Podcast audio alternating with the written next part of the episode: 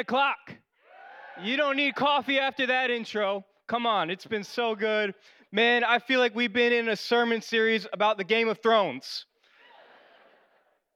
Because that's truly what it's felt like. We've been going through the life of David, who's a character in the Bible. You might have heard of him before. He's found in the Old Testament, and I'm actually joining in on part three of our four part series. So Josh has set up the first two weeks really well for me, if I might add. I don't know where he went, but he did amazing. And just to catch you up to speed on what has happened the past two weeks, because you, you might not believe me that it's been like the Game of Thrones. Let me tell you.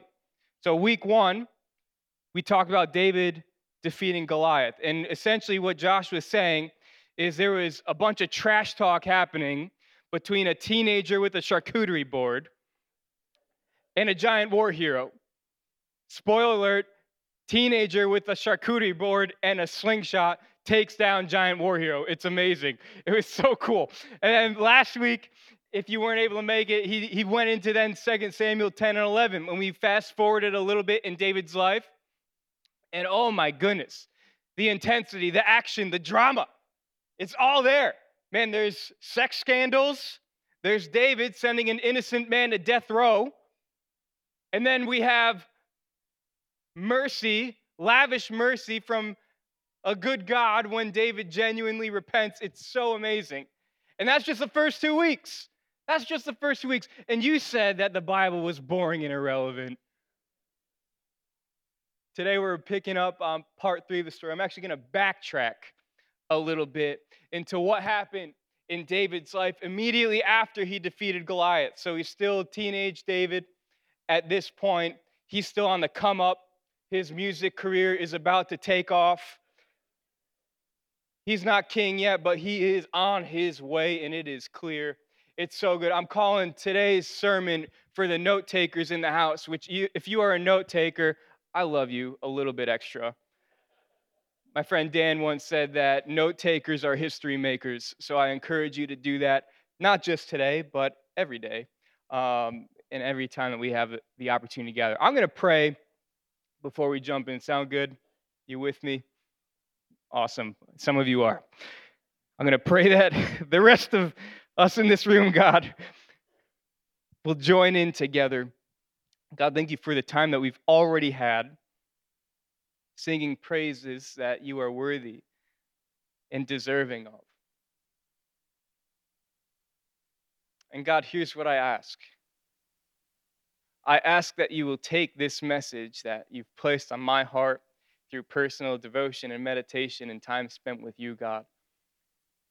And that you will do only what you can do, Holy Spirit. Divide it into, over the course of the day, a couple thousand different ways to fit each and every person in this room uniquely. And may it speak to the situation that they're in right now. Because although I might not know what these people are going through, you sure do, Lord. I pray that, Lord, even if it doesn't apply today, which it will, that we can carry it into all of our tomorrows because you are faithful.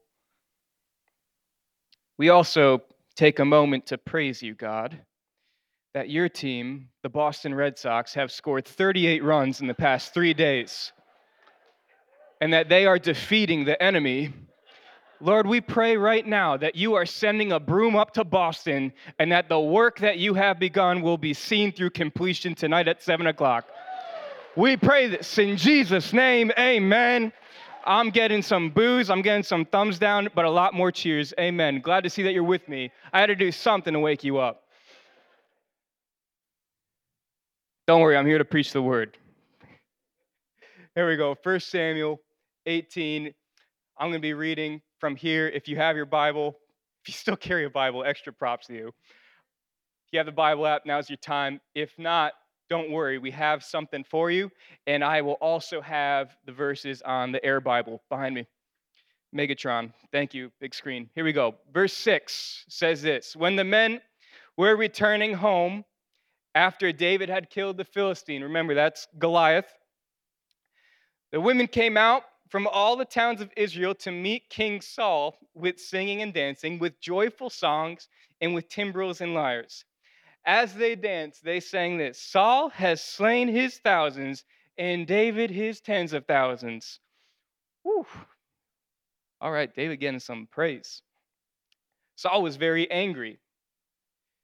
This refrain displeased him greatly. He said, They have credited David with tens of thousands, he thought, but me with only thousands. What more can he get but the kingdom?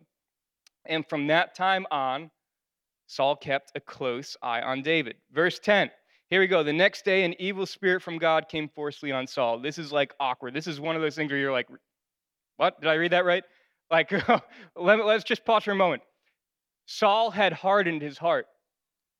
Saul is getting exactly what he wanted and what he asked for. He had hardened his heart towards the Lord, and he turned his eyes from God and placed them on himself. Pride had built in his heart. God has just given him what he wants because God gives you what you want.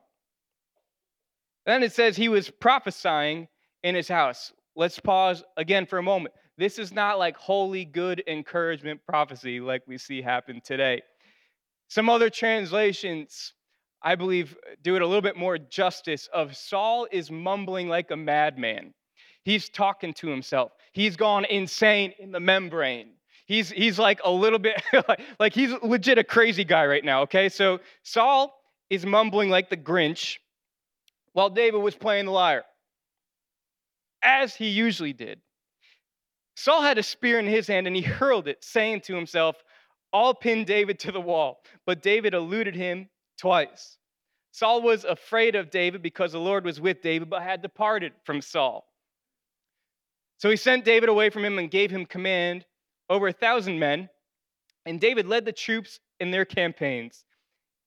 In everything he did, he had great success because the Lord was with him. How many witnesses do I have in the house today that can say, The Lord is with me and he brings my success? Come on. When Saul saw how successful he was, he was afraid of him. Interesting. But all Israel and Judah loved David because he led them in their campaigns. Here we go, part three the war with Saul and Soul. You've come on the right Sunday. I'm glad you're here. Another action packed story. okay, so here's what I'm going to do. This interesting story we just read, I want to take the next few moments I have with you to dissect this and learn leadership principles for you and me to apply to our lives today and forever. Okay, so this is like Global Leadership Summit before the summit. This is like the warm up, the pregame to it. If you haven't bought your tickets yet, I don't know what you're doing. You, you need to be there. You're welcome, Andre, so you could pay me later. Here we go. First thing I see from the text that we read today Saul feared David, while David feared God. Here's what I'm going to do I'm going to make these points really practical so that if you are taking notes, you can just write this down. It will be easy. So here's what this means for you. While Saul feared David and David feared God, here's the principle we can take from it. I want to abide in Jesus, not be afraid of my competition. Here we go. Let's say again. I'm abiding in Jesus, not afraid of my competition. That's the first thing that we can take from the text. So check it out 1 Samuel 18 10 through 12 says David was playing the lyre as he usually did. Saul had a spear in his hand and he hurled it, saying to himself, I'll pin David to the wall. But David eluded him twice. Saul was afraid of David. Why? Because the Lord was with David, but had departed from Saul. What do we do? We've caught Saul. We've caught Saul in this story. We've caught him in the comparison trap, is what's going on right here. Saul's completely stuck in his mind. Again, we read it, right? We read it. The women were singing a little ditty to David, saying, Yeah, yeah, Saul has killed his thousands. Impressive. But David is tens of thousands. So Saul starts getting in his head, and he's like, What? What? They're saying about who? Some teenage? Like who? Like little boy from the farm? Like, and he starts talking to himself like a madman, right? He, he's in there. This teenager doesn't even have his license for the Royal Chariot yet. They're crediting him more than me. You kidding me? See, this is what insecure leaders do. This is what insecure leaders do. They're unable to celebrate the success of others, they see them as competition. And especially the success of those that are coming behind you. Oh, man. But this doesn't happen today, right? Let's be secure in our leadership. You know what Saul would have done if he was a secure leader? Man, he would take advantage of this opportunity. He clearly sees that this is God's anointed on the come up. Let's go. So I'm going to put my arm around him and mentor him. I'm going to show him the ways of the kingdom.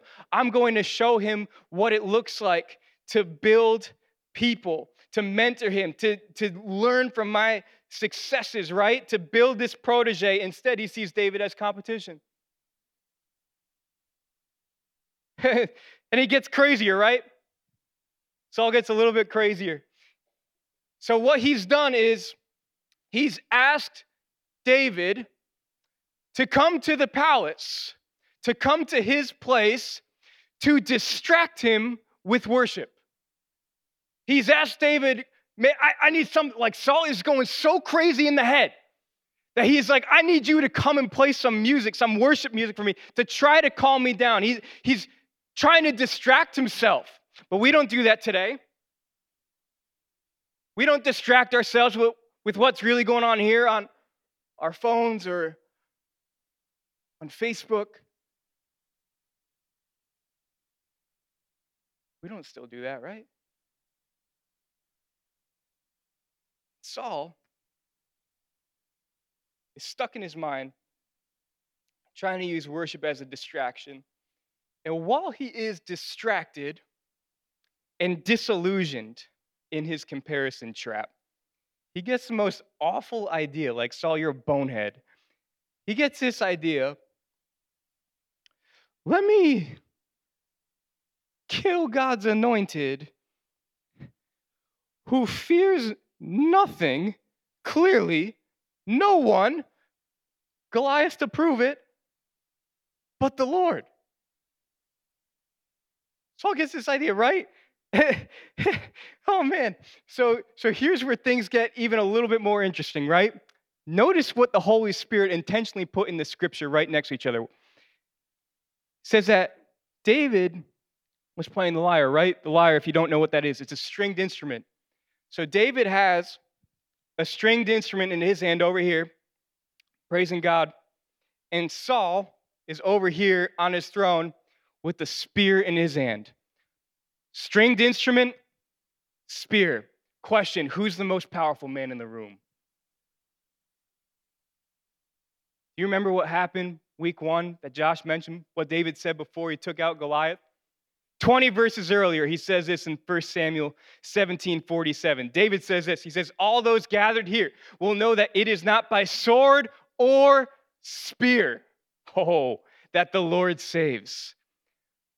For the battle is the Lord's, and He will give all of you into our hands. Man, this is coming from a place of David abiding in his Lord, not afraid of his competition. He wasn't afraid of Goliath then. He's not afraid of Saul now because he's with his God. You see, David's worship wasn't an emotional response. You think that we're over here raising our hands, you think that I'm getting something out of this, like some emotional buzz? No, not at all. I'm doing this because God has saved me, because He is good. I, am like David here. You see, David wasn't having some emotional response, he was declaring war through his worship. It was a cry of preemptive victory. That's what's going on here. That's what worship does. So, Saul, remember, same song, same setting. It's crazy how this could happen. You have a guy that is worshiping God over here, playing the songs, a guy over here who is hearing the same songs, two completely different stories. So Saul, he hurls a spear and misses apparently twice. We pause again for a second. Like, Saul, what the heck are you doing? Are you stupid? If you're about to kill David, you better not miss because you're not coming out of that battle alive if you miss. Like, ask Goliath about David's aim. Ask the bears and the lions that David fought in the field about David's aim, right? Like, come on. And he missed. But what is so interesting and so remarkable here, David doesn't throw the spear back. He doesn't throw it back. Why? He was a worship warrior. He was a worship warrior.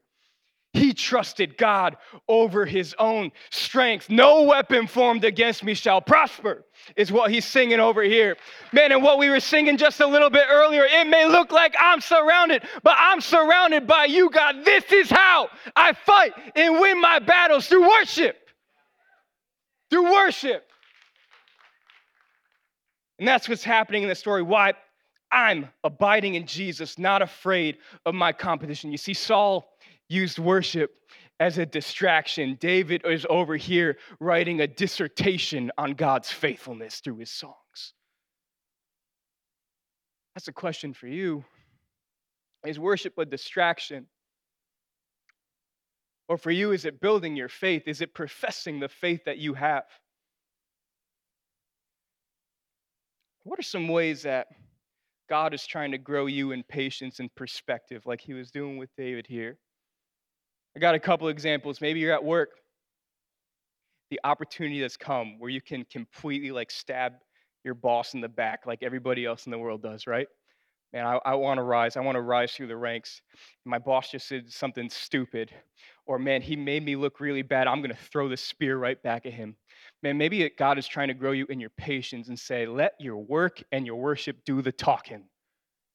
Let your hard work ethic and your faith in Jesus let you rise. Maybe you are a boss. Maybe you do have some influence over people. And this is a warning to you and me. This is a warning to have good ethics in leadership. Because if your leadership is costing you your soul or other people's lives, you should check yourself. That's not what Saul did here. See, another thing about Saul was that he was dedicated to fame, while David was dedicated to faithfulness. That's what we see in the story. So here we go. Here's a point for you. I want to grow in my faithfulness over fame. We'll make it even shorter. Faithfulness over fame. Faithfulness over fame. Fame could be a byproduct of God growing you, but it is not the primary product of God growing you. The Holy Spirit says that the fruit of the Spirit is fame. No, it's not. It's one of the fruit of the Spirit is faithfulness. Faithfulness. That's how you know the Holy Spirit is working in you. 1 Samuel 18, 8 and 10 makes this clear. It says Saul was very angry. This refrain displeased him greatly. He's saying, My fame is on the line here. My reputation is on the line here. Somebody's about to outshine me. And it says that while Saul is saying this and thinking these things, David was playing the lyre as he usually did. As he usually did. See, David regularly worshiped God. He didn't wait for the royal palace opportunity to show off his stuff. He got into that position. And when it t- came time for him to get there, he played as he usually did. Faithfulness over fame. You know what? I want God to build my character before he builds my platform. I want God to build my character before he builds my platform. You know what we could take from the story here as well? Remember, Saul became king because Israel looked at his height. David became king because God looked at his heart. And that's why, all right, I got one witness in the building. Sheesh. But this is why David's leadership was sustainable. He had faithfully built his life upon God.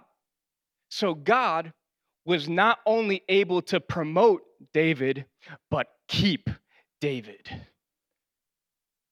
That's not what happened with Saul. I want God to build my character before he builds my platform. Faithfulness over fame. So here's our challenge stop thinking, God, when I get there, fill in the blank. God, when I have another zero added to my salary, I'll start giving. God, when I have more time, I'll start praying. God, when you give me a little more time in the morning, like, will you just help my kids sleep in half an hour longer? And I'll get into the word with you. Right? We, we can go on and on and on. God, when I get that promotion, I'll start praising you. Can I tell you the truth? Is that okay? Can I be honest with you? We good? Front, we good?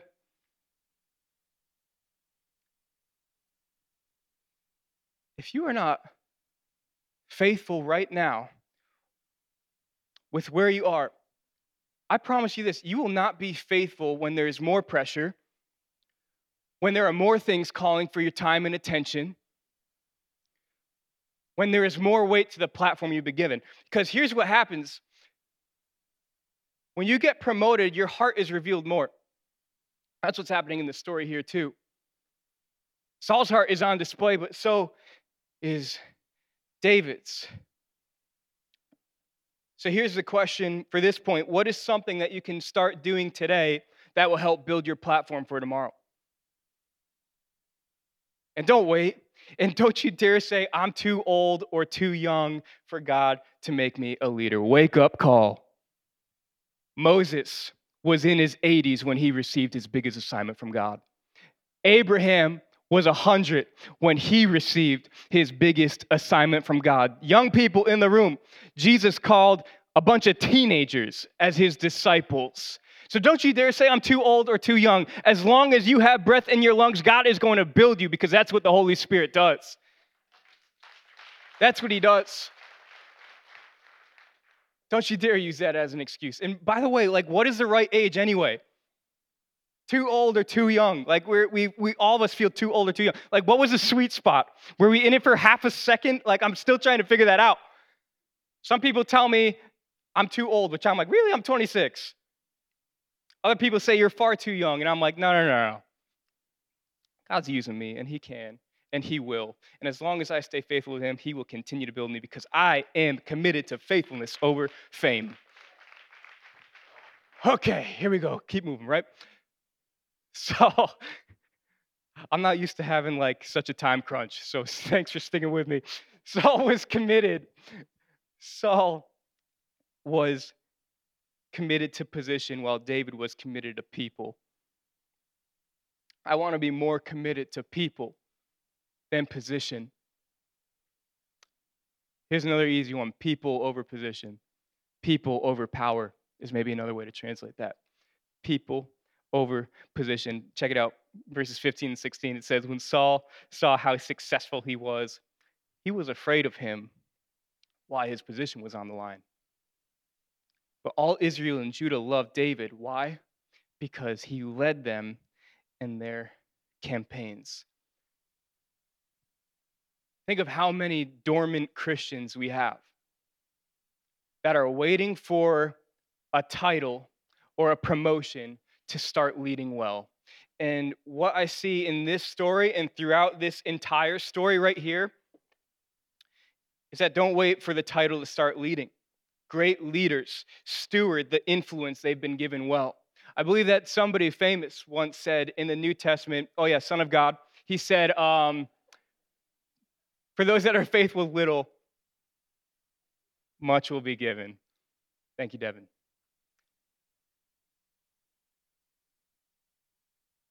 Don't wait for the title to start leading well.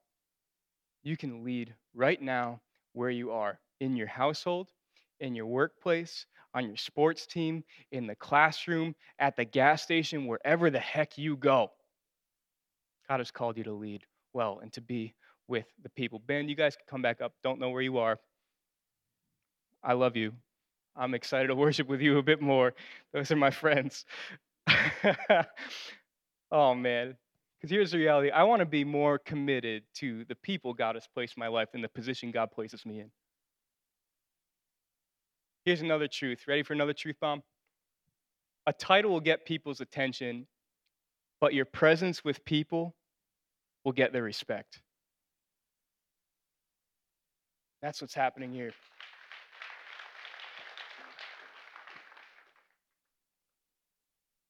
I think for us, people over position, people over power. We're called to as Christians. Remember what Galatians 6 2 says? Carry each other's burdens, help lead people, and be present with people in their battles. Here's a question Do the people that are in close proximity to, to you know that you are with them?